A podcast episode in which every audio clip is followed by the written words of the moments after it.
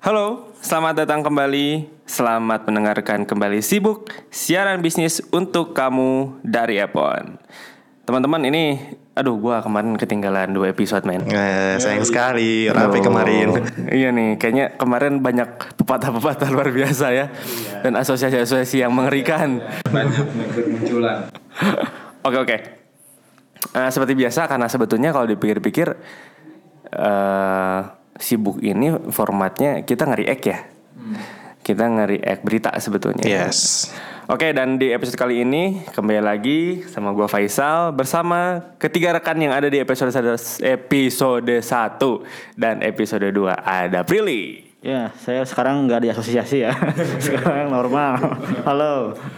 Ada Bonti Halo halo semuanya, masih netral, aman. dan juga Widi dari asosiasi apa hari ini?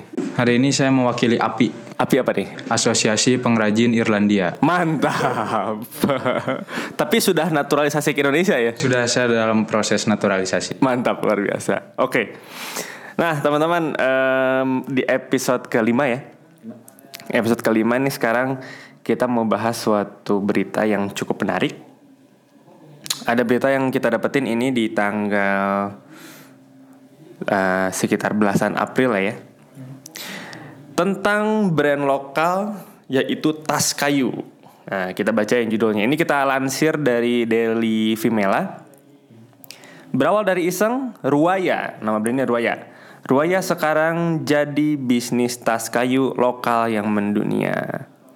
Oke, kita baca dulu aja dikit kali ya. Iya. Siap. Oke, bicara tentang bisnis memang penuh dengan tantangan.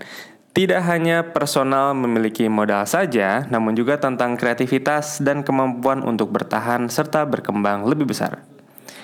Nah, jadi dari Vimela itu, tim Vimelanya berkenalan sama seseorang yang namanya Dodi Andri. Jadi dia itu inisiator dan pemilik dari tas kayu ini. Ternyata mereka berasal dari Bantul, Yogyakarta.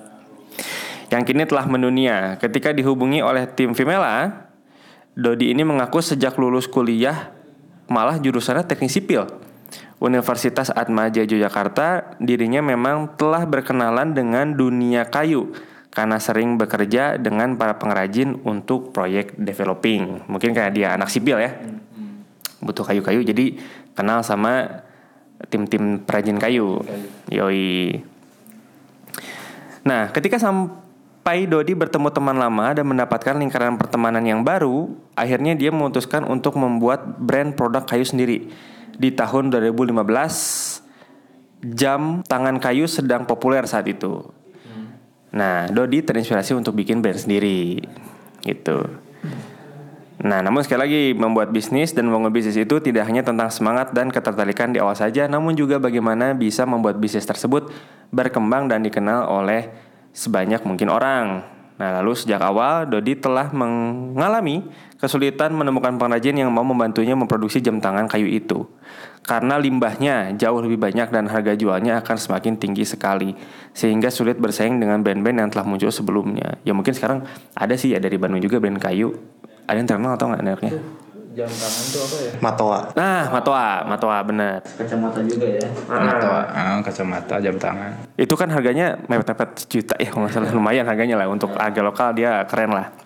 Nah suatu hari Dodi bertemu dengan seorang pengrajin di daerah Pajangan, Yogyakarta di mana pengrajin ini telah memiliki sebuah brand bernama Ruaya. Nah jadi brand Ruaya ini eh, pengrajin di Pajangan yang telah kolaps dan memutuskan untuk mengambil alih brand ini. Nah, jadi si Ruaya ini sempat kolaps, terus Dodi akhirnya mengambil keputusan untuk mengambil alih brandnya. Akhirnya Dodi melakukan riset selama tiga bulan sebelum akhirnya memutuskan untuk beralih memproduksi speaker. Ternyata speaker dari kayu, karena jamnya nggak jadi mungkin ya. Inilah mengapa sejak awal Ruaya dikenal sebagai brand speaker kayu. Oh gitu. Bisnis speaker kayu ini bertahun hingga tahun 2017 dan 18. Dan Dodi merasa harus memutar otak lagi untuk menghasilkan produk baru yang lebih diminati untuk mempertahankan bisnis yang sudah ada. Kayak gitu. Nah, awal mula Ruaya dikenal sebagai brand tas kayu unik dari Yogyakarta itu gimana ceritanya kan? Sejak tahun 2012, sorry 2018 hingga sekarang, akhirnya Ruaya dikenal sebagai brand tas kayu karena Dodi menemukan bahwa kebanyakan pembeli produk Ruaya adalah perempuan. Sehingga dia ingin menciptakan produk yang bisa dikenakan sehari-hari oleh perempuan. Dodi merasa beruntung dan bersyukur sejak awal terjun di bisnis kayu ini.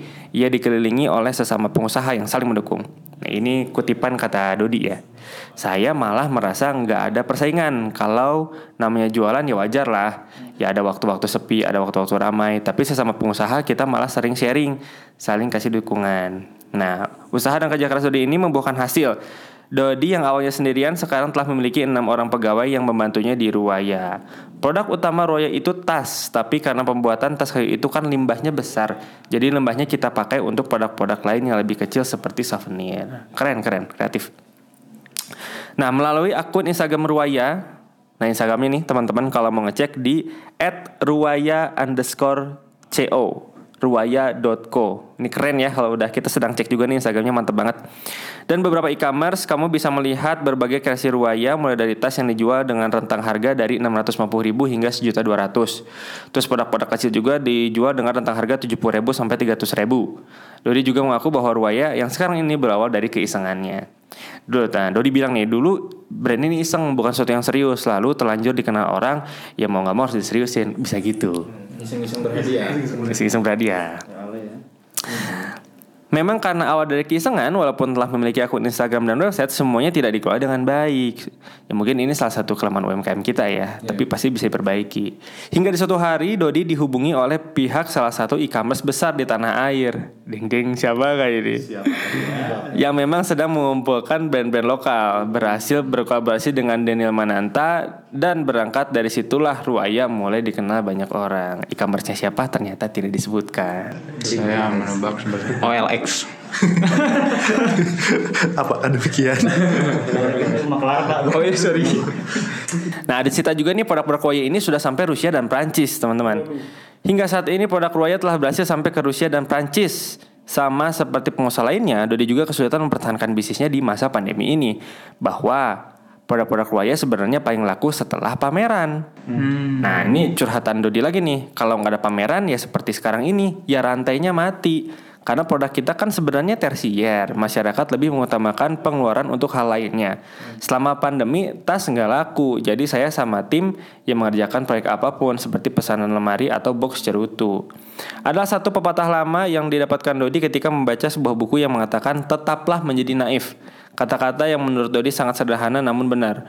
Dulu kan saya mulai ruaya benar-benar naif. Sekarang waktu sudah sedikit banyak tahu, justru kerasa lebih ribet. Bisnis sendiri itu tergantung effort kita. Yang agak ribet itu ya manajemennya. Sekarang semuanya saya urus sendiri. Kadang bingung juga untuk atur waktu. Dodi juga setuju bahwa mulai usaha bisnis tidak melulu soal modal. Modal besar di awal ada baiknya menurut Dodi asal tahu strategi. Kalau bisnis sudah jalan, kita punya SDM, mau nggak mau ya kita harus mati-matian gimana biar bisnisnya jalan terus karena ada orang-orang yang bergantung sama kita di situ. Nah, di bulan puasa ini, kabar menariknya adalah Dodi dan tim Ruaya sedang mempersiapkan sebuah kolaborasi menarik dengan Pak Ridwan Kamil untuk mengadakan pameran yang berisi band-band lokal dari seluruh Indonesia. Bisa jadi dibawa ke luar negeri kalau sama Ridwan Kamil. Sehubungan kita tahu beliau apa ya korelasi eh korelasi lagi relasi sama teman-teman di luar negerinya kan cukup luas ya. Oke, nah gitu teman-teman beritanya gimana nih coba kita mau dari berita barusan dapat pendapat dulu dari Bonti deh gimana Bon? Eh, yang pasti seneng banget sih mas Buka seneng Eh, ini jujur Bonti juga baru tahu kan yang di atas tuh permukaan selalu Matoa gitu kan Matoa Matoa Matoa again. Dan sekarang muncul lagi ada Ruaya gitu. Eh se- se- apa sebuah inovasi yang memang kata Mas Dwi juga bilang kan harus saling kolaborasi gitu dan akhirnya menciptakan ini gitu. Betul. dan ya keren lah mantep saya juga jadi ada pengen beli gitu aja Memang foto-fotonya menggiurkan ya. menggiurkan sekali Pilih gimana? Menarik sih kalau lihat dari segi perjalanan bisnisnya ya. Jadi dia tuh nggak nggak fokus di satu lini bisnis. Dia awalnya kan dari eh, speaker, terus lihat kebutuhan yang lain dia bikin juga, misalnya kayak tas tadi kan. Jadi emang dia bisnisnya emang by riset gitu. Bagus makanya bisa sampai berkembang ke luar negeri juga itu itu hal yang pastilah karena udah risetnya juga pasti gitu benar gitu dia. Widi gimana Wid? Kalau saya sih ini menurut saya sebuah produk yang inovatif dan sangat disarankan untuk dipakai oleh perempuan ya. Karena di samping ini bisa menjadi salah satu opsi fashion gitu, ini juga bisa jadi alat bela diri sepertinya. Betul sekali. Gimana tuh coba coba ceritain ceritain ceritain. Gimana pandangannya? Kan ini tas dari kayu nih. Kalau misalkan ada yang macam-macam dihantemin ke kepala geger otak ringan bisa sih. betul betul betul betul. Bener juga ya. Itu itu itu kalau misalnya diangkat jadi campaign menarik ya. Bagus juga tuh. Betul betul. Jadi selamatkan diri dengan tas kayu. Kayu, Luar biasa. Nah, teman-teman nih, Ruaya kalau kita lihat ini modelnya sebetulnya kayak tas-tas tas main ya, tas-tas cewek gitu ya. Dari Riwaya ruaya.co kita lihat di Instagramnya. Oke. Eh tapi sekarang ini sebetulnya kayak eh kita kan cowok-cowok semua di sini ya. Tapi kenapa ya cewek itu senang banget beli tas ya? coba coba beli kenapa beli? Mungkin ini ya kayak sejenis perhiasan gitu ya meren. Jadi ada ada nilai jualnya mungkin ketika makanya kan tas cewek-cewek mahal-mahal ya. Mungkin karena ada sisi gengsinya di situ. Jadi selain kebutuhan juga jadi nilai nilai apa nilai untuk pamer lah istilahnya berenang juga nanya kayak gitu. Betul juga. Wid gimana Wid? Perempuan sama tas itu kalau kalau diibaratin di laki-laki itu kayak laki-laki sama sneakers kayaknya. Laki-laki juga punya sneakers tuh kayak nggak cukup satu atau dua gitu, tapi dijadiin koleksi. Nah, jawabannya kenapa perempuan suka mengoleksi tas? Ya kayaknya itu deh, buat gengsi doang sih kayaknya. Biar terlihat apa ya? Keren. Punya ini, punya itu, kayaknya itu. Bisa jadi, bisa jadi, bisa. jadi. Nah, cuman nih, kira-kira kalau koleksinya tas bisa nggak? Mungkin ada beberapa orang yang kita sebut sebagai kolektor tas. Mungkin tasnya khusus kali, edisi-edisi tertentu doang, ya nggak bang? Iya iya bisa banyak banget malah kan eh, kolektor-kolektor tas tuh. Tas gunung. ya, ya kan eh, eh, ada beberapa orang kayak nggak saya juga belum tahu siapa aja sih. Cuman kalau misalnya di Google gitu googling banyak kok koleksi tas anu anu anu sling bag handbag eh, apa pun itu gitu banyak orang-orang Ya, setuju, setuju. Malah kayaknya kadang-kadang eh, kalau kita ini kan salah satu poin yang kita ambil itu tentang kolaborasi ya. Apalagi sekarang mau ke- kolaborasi sama Pak RK. Eh, artinya sebetulnya ada kesimpulan yang menarik kalau salah satu cara UMKM berkembang di masa sekarang itu adalah dengan cara berkolaborasi dengan orang-orang yang emang punya masa cukup banyak gitu. Jadinya audiensnya juga lebih berkembang kan. Nah, kira-kira nih ada nggak cara buat teman-teman kita yang lagi ngebangun brand terus pengen punya kolaborasi sama orang-orang yang punya impact lah bisa kita bilang. Gimana, Bre? Mungkin dilihat dulu dari segi ini ya. Kan tiap influencer ya khususnya pasti dia punya punya apa punya punya eh, punya marketnya sendiri kan. Nah, mungkin kalau produk kita bagus terus sesuai, mungkin itu bakal bakal gampang untuk kolaborasi sih sebenarnya. Jadi ya itu mungkin mau UMKM ya gimana pun kalau emang produknya berkualitas, emang tampilannya juga bagus, pasti sama influencer pun juga gampang sih untuk kolaborasinya gitu, kerjasamanya. Kayak gitu sih sebenarnya. Menarik, menarik. Kira-kira nih, kalau misalnya Ruaya mau kolaborasi sama influencer, cocoknya sama siapa, Wid? Kalau Pak RK kan kelasnya eh, pelayan publik ya, karena beliau gubernur ya. Kalau sama influencer nih atau selebgram, cocoknya sama siapa? Coba kita lihat ini direktorinya Widi di perduniaan influencer dan selebgram. Kira-kira cocoknya sama siapa, Wid? Enggak, bukan. Mungkin harus cewek ya? Cewek sih kayaknya. Siapa nih kira-kira? Ini sih kayaknya belum banyak dikenal orang ya. siapa nih? Selebgram Siapa yang nih? satu Siapa ini. nih? Siapa nih? Anya Geraldine. Wah, Sudah banyak yang kenal. sepertinya harus kita cari tahu. Anya Geraldine sepertinya cocok. Betul betul betul. Tapi mem- memang memang dia punya impactnya luar biasa sih. Benar jumlah followers, engagement juga tinggi. Eh, c- eh, Ruaya mau ngedengerin podcast ini nggak ya kira-kira? eh enggak siapa tahu kan kalau kita pasang di internet pakai hashtag tertentu Ruayanya denger ya enggak? Ya kita doain mudah-mudahan Ruaya bisa collab lagi nih selanjutnya habis sama Pak RK jadi bisnisnya bisa tetap maju terus. dan menginspirasi UMKM UMKM lain. Benar. Eh ngomong-ngomong teman-teman eh, pendengar sibuk, barangkali belum tahu studio kita ini memang sangat luar biasa, semacam kayak semi open space. Jadinya karena ini di studio kita di kantor kita ini banyak sekali sekat-sekat untuk tim-tim yang lain. Jadi kalau misalnya kedengeran kadang-kadang ada orang ngobrol, ya itulah nuansa kita di kantor tuh memang sangat apa ya, friendly dan menyenangkan gitu teman-teman mau ngelamar ke sini juga boleh lah ya. Ntar bisa lah kita share-share alamat emailnya. ya. Hanya Geraldine juga, hanya Geraldine kalau mau ngelamar ke sini boleh bisa. Ngeramal. Oh, jadi sampai keselak kayaknya. Oke, kembali ke produk Ruaya. Nah ini ada yang menarik adalah produk Ruaya itu sebetulnya sudah nyampe ke Rusia dan Prancis. Eh, walaupun kita belum tahu berapa banyak yang sudah dia jual, tapi sedikitnya pun sudah pasti prestasi, apalagi kalau banyak gitu kan. Nah, tapi yang jadi lucu tuh ini nih teman-teman. Selalu ada masalah buat UMKM yang kita lihat mungkin tidak hanya di Ruaya ya. Ada memang brand-brand yang ramainya itu kalau pameran aja. Jadi kalau nggak lagi pameran tuh ya sepi gitu. Kira-kira nih dari teman-teman ada nggak sih opini atau tanggapan caranya gimana supaya brand-brand yang cuman ada di pameran ini tapi ya hari-hari biasa juga bisa jualan gitu. Bonti, ada? Kalau menurut saya sih ini bukan bukan bukan apa ya, bukan tugas yang mudah ya.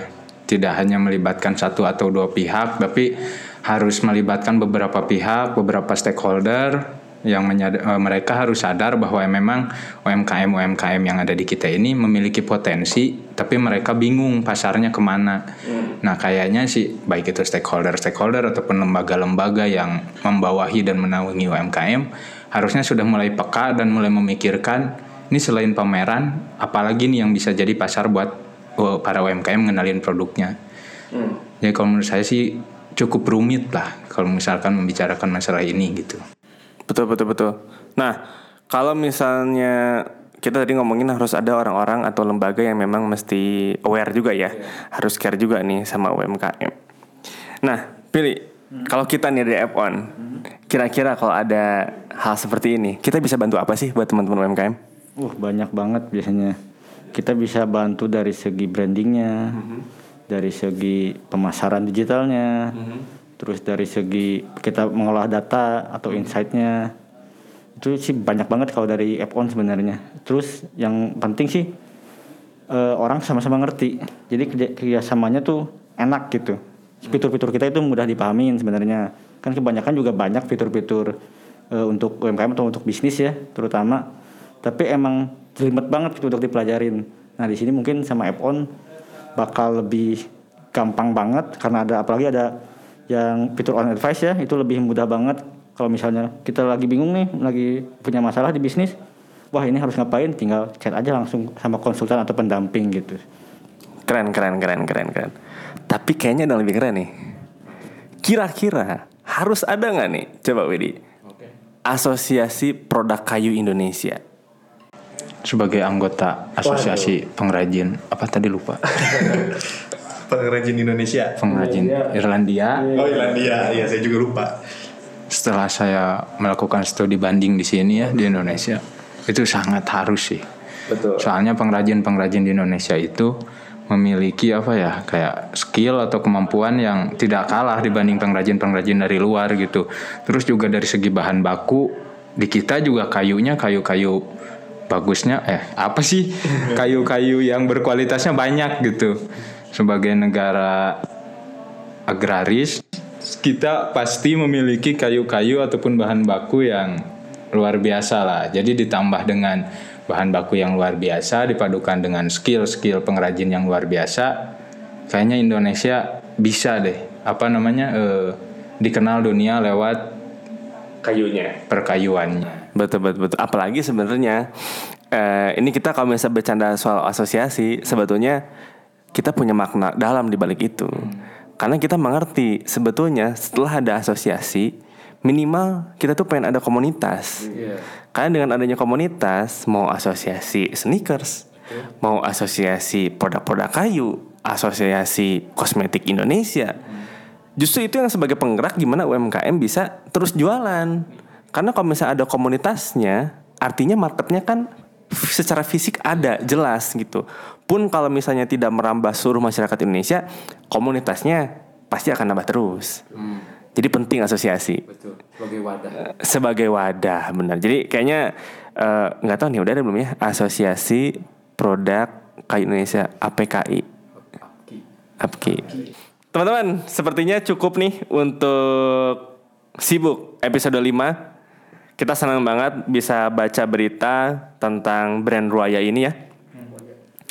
Semoga UMKM di kita semakin maju apalagi di dunia perkayuan. Ya karena benar tadi kata Widi, kayu-kayu Indonesia itu dipakai di luar negeri loh padahal. Cuman mungkin pengelolaannya kurang baik. Jadi kadang-kadang kayu kita dijual ke luar, nanti brand luar pakai kayu Indonesia jualan ke Indonesia lagi gitu.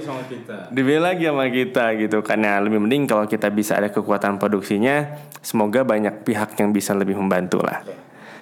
Oke teman-teman segitu aja untuk sibuk episode 5 Karena kita belum tahu posting di hari apa aja Jadi lebih baik teman-teman semua follow Supaya nggak ketinggalan setiap kita upload podcast baru. Oke yang lagi dengerin ini jalan hati-hati di jalan. Yang lagi di rumah gimana cuy?